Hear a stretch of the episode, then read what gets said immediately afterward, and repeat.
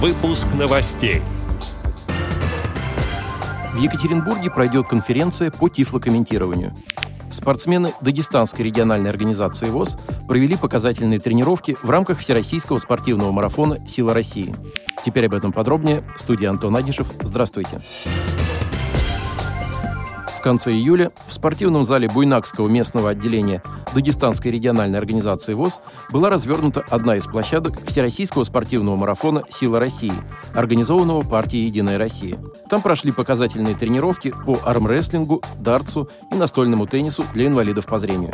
Тренировочную площадку посетили председатель Дагестанской РОВОЗ Хавлатип Назиргаджиев и помощник главы администрации города Буйнакска Александр Фролов, которые были ознакомлены с тренировочным процессом и проинформированы о значимости этих тренировок. Александр Фролов выразил желание в дальнейшем оказывать всевозможную помощь и поддержку незрячим спортсменам.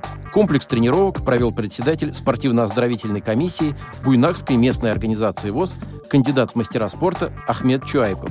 Подобные тренировки играют важную роль в привлечении инвалидов по зрению к активной общественной жизни и спорту, в популяризации и развитии этих дисциплин. Как отметили специалисты Буйнакской местной организации, дартс необходим для адаптации инвалидов в пространстве, поэтому тренировки по данному виду спорта слепых проводятся регулярно. В результате этого есть весомые достижения на чемпионатах Дагестана, а также Северо-Кавказского федерального округа.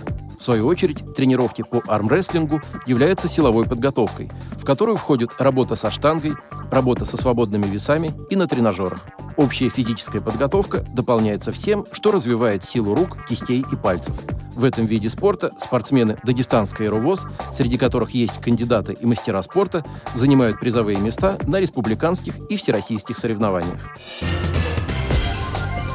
С 29 по 30 августа в Екатеринбурге обсудят реализацию тифлокомментирования в России и за рубежом. Организаторами шестой летней школы тифлокомментирования как современный социокультурный сервис выступают программа «Особый взгляд» благотворительного фонда «Искусство, наука и спорт», Министерство культуры Свердловской области, Свердловская областная специальная библиотека для незрячих и слабовидящих, Российская библиотечная ассоциация и Институт подготовки персонала ВОЗ «Реакомп». На площадках мероприятия поговорят о том, как развивается тифлокомментирование в России и за границей, обсудят проблемы подготовки и трудоустройства специалистов-тифлокомментаторов. Участниками конференции станут 120 специалистов из 32 регионов России и ближнего зарубежья. Это эксперты в области тифлокомментирования, представители учреждений культуры и образования, представители органов власти и общественных организаций, помогающих людям с ограниченными возможностями здоровья. Гостей ждут мастер-классы, лекции, круглые столы, тифлоэкскурсии и кинопоказы с тифлокомментированием.